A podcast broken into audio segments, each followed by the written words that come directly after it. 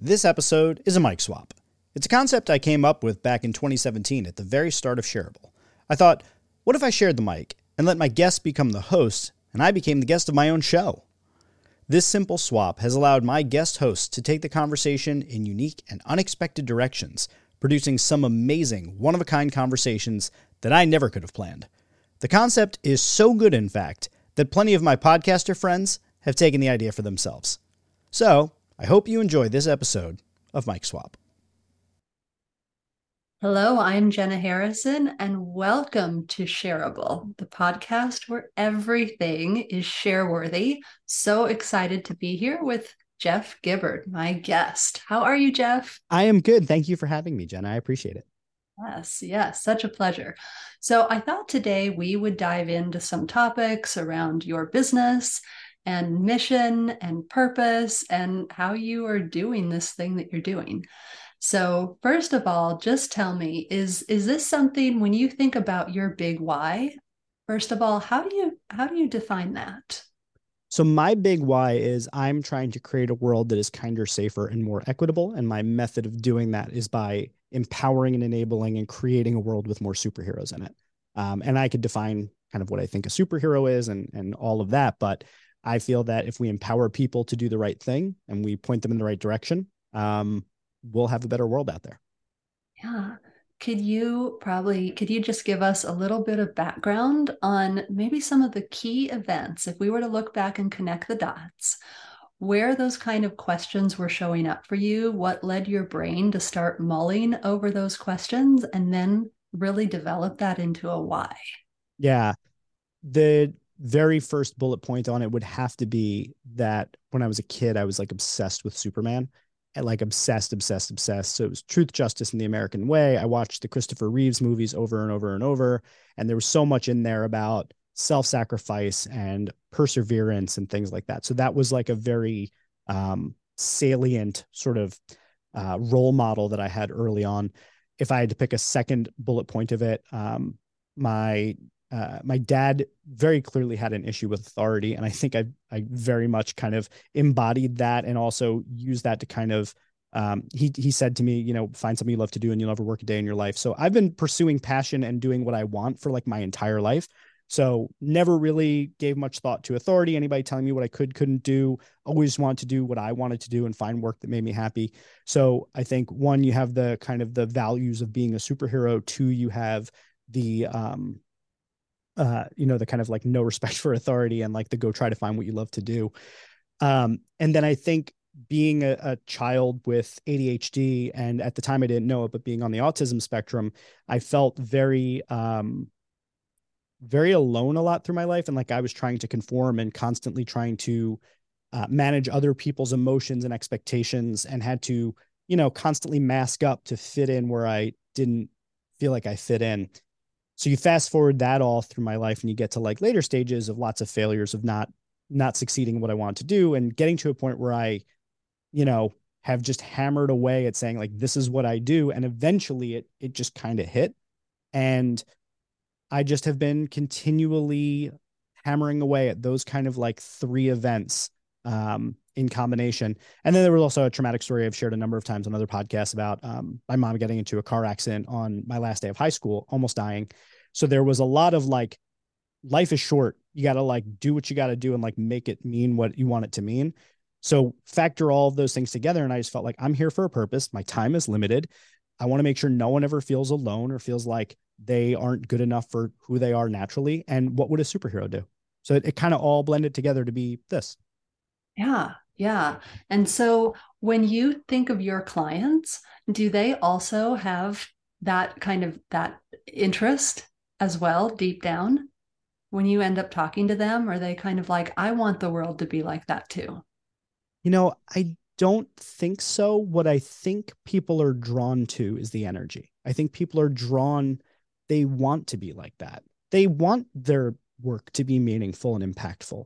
I think that's what draws people in with that is they like the idea of creating a world that's more equitable with more kindness and they everybody has had an experience where they felt lonely or othered or something right so that resonates too but i think a lot of I think for a lot of people, it's an, eh, we had talked earlier in a previous podcast about two people experiencing a similar thing and remembering different pieces of it, right?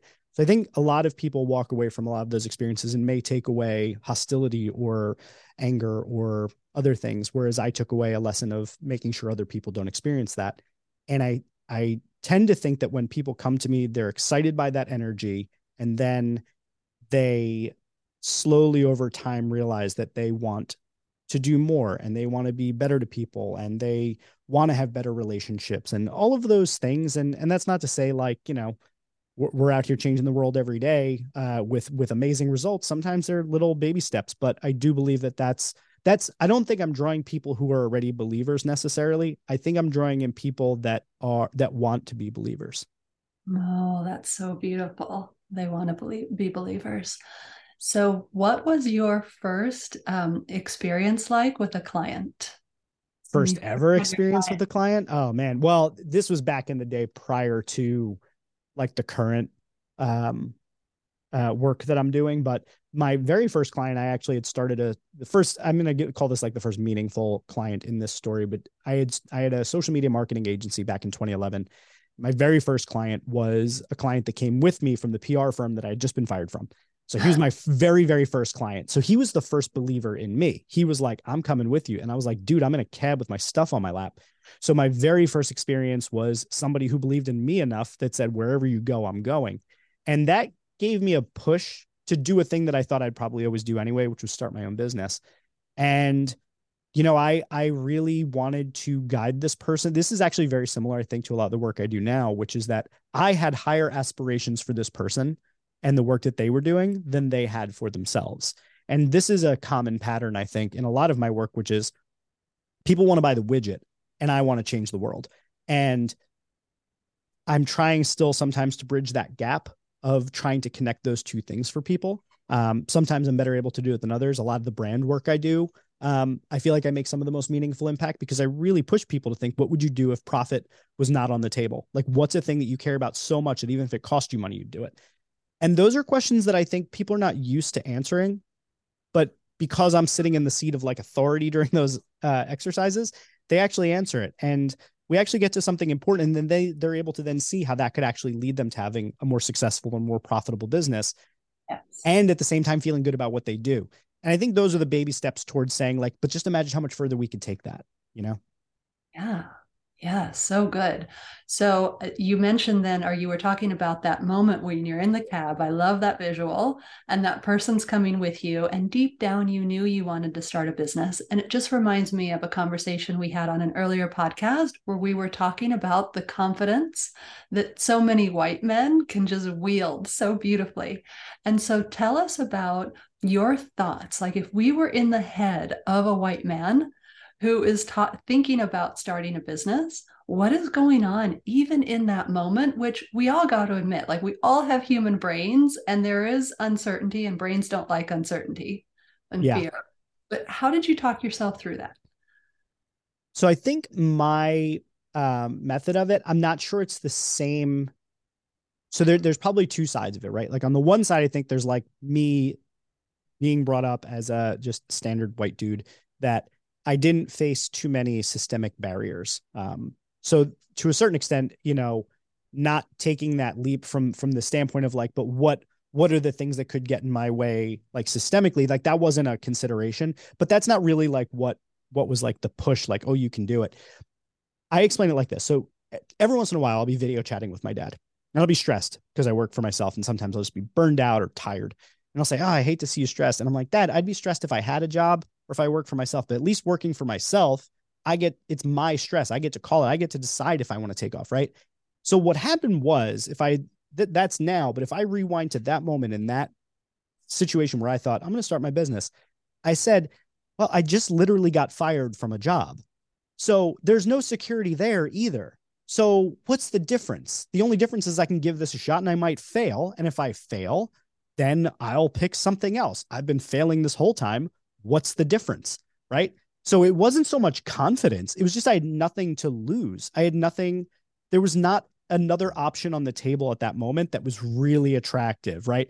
I literally had just gotten fired. So it wasn't like I had a, an abundance of um, you know, evidence. And that was after a job that I hated. I was at for two years. So it's like all I had was uh, a track record of hating being employed and the opportunity to just give this a shot and it'll either work or it won't. I don't know what I'm doing, but I don't like having a boss. So how bad could this be?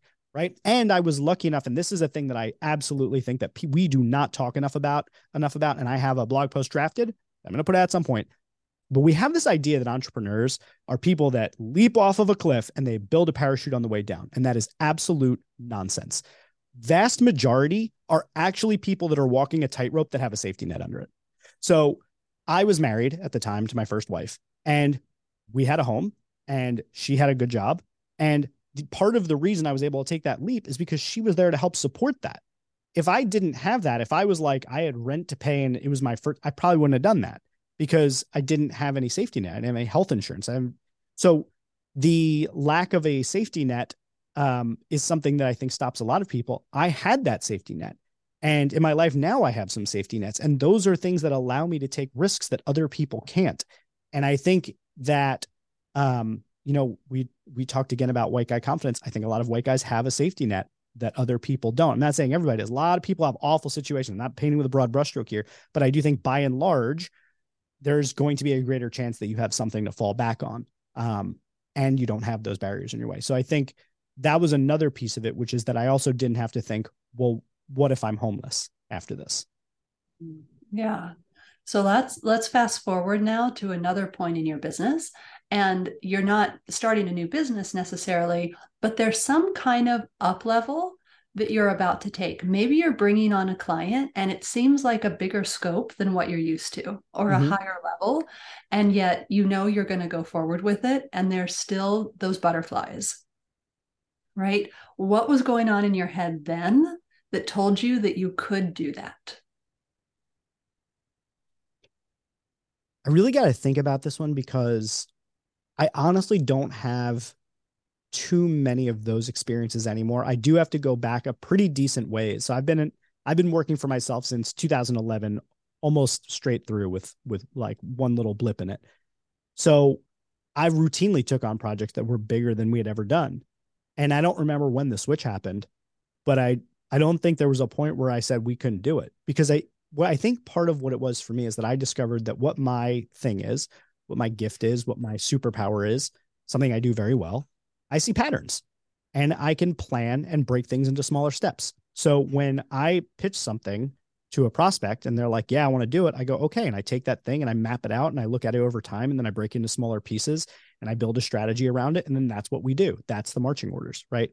The challenges I've always had is finding the person who can partner with me to implement it because that's not my thing. Daily, consistent chipping away at a, a thing is not my forte.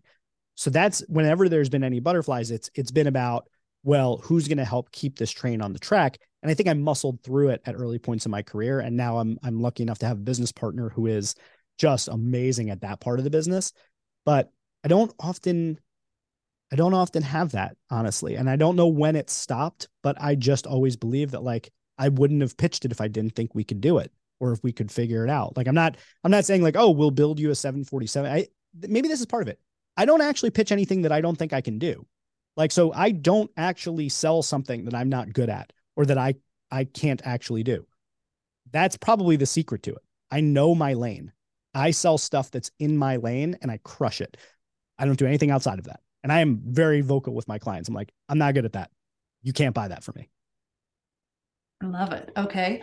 So let's continue on now to a future point in your business. Mm-hmm. Because growth really comes through discomfort. Well, first of all, do you believe that growth comes through discomfort? not all growth, but yeah, a lot of it comes from discomfort. I think a lot of growth comes from success. I think a lot of growth comes from the celebration and the the the neural pathways that you create after success, which may have uh, challenge may have preceded that. You know, discomfort may have preceded that. But I've had a lot of things that I've done well that I'm good at and that were not remarkable challenges, but the success of it built and continued to help me get better and better at things.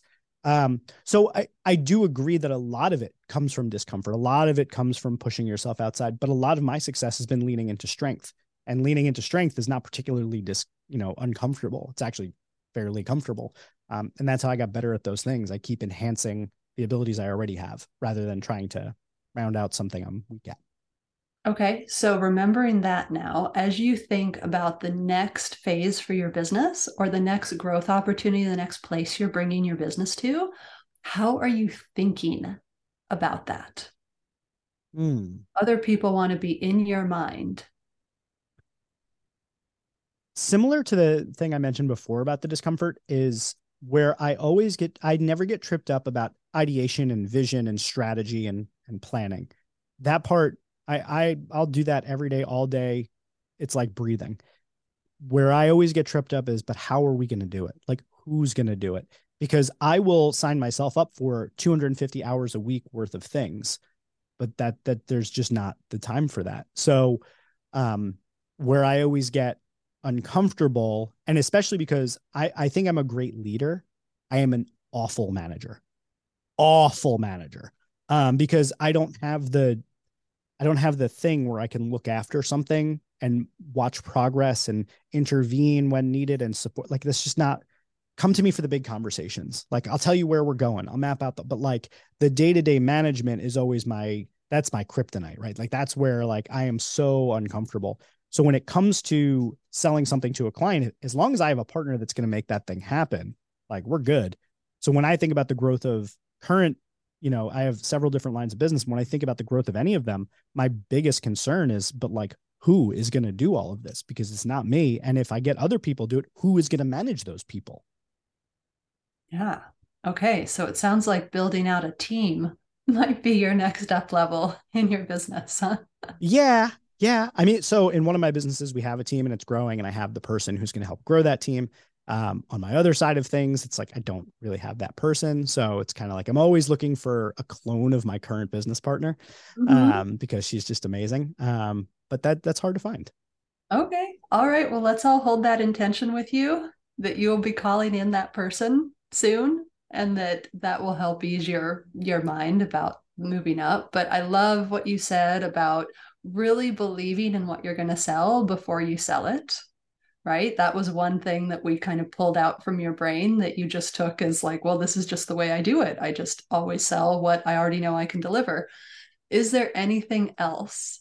If you think of something that is just so much a truth for you that has helped you succeed in business that you'd want to share?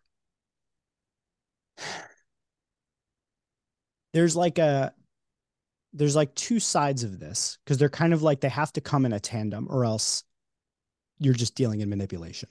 But if you really truly feel that you can help someone and you really truly feel that working with you will help them benefit and it's something that they sought you out for or asked for but like this is an actual genuine prospect and it's it's someone who um you know you can help so like we're talking about a real opportunity then remember that people are buying primarily on emotion and they want to believe. And usually what they're being held back by is not the money. And it's, and again, you really have to believe that you're helping them. Don't take people's money if you're not going to deliver. But if you feel like you can help them, then it's your job not to sell them on the features and the benefits. It's your job to get them to believe that you can help them and to show them why you're the right person. And if you do that, you should never back down from a sale that meets those conditions. You should be in that conversation. You should care about showing them why they should believe in you for that thing. My entire, and you should be willing to walk away from any sale, basically. But I, that has been my entire career in sales is I sell people things I know I can do that I know will help them. I will never take someone's money if I can't help them. And I sell because I make them believe. I make them believe because I know I can do it. So because I know I can do it and I believe in myself to deliver that, they then believe in me to do it. That's why they hire me. So if I were to look at anything that has made me successful, at least from growing my business and sales side of things, it's it's probably that. Jeff, thank you so much for coming on the podcast this day. It's been such a pleasure having you. thank you for having me. Yeah. And everyone, this is shareable. So tell me, what was most valuable or useful for you in this episode? Send me a message or hit me up on social media. I'm easy to find, but there's links in the show notes just to make it easy. Seriously, I'd love to hear from you. If you enjoyed this episode, there's a couple things you could do, starting with subscribing to the show. And after that, head on over to Apple Podcasts and rate the show five stars and leave a review. Consider sharing this episode with someone you think would enjoy it. Or just buy me a latte or an old fashioned by hitting up that tip jar. If you're looking for a good book to read, may I suggest The Lovable Leader, which covers how to build great teams with trust, respect, and kindness.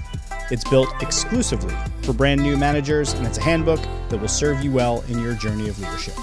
Just search for Lovable Leader wherever books are sold online. And finally, if you're interested in working with me or checking out any of my other projects, go to jgibbard.com. That link, as well as every other link mentioned, will be found in the show notes. Stay safe, be kind, and seriously, share this episode with someone. I'll see you on the next episode of Shareable. Thanks for listening.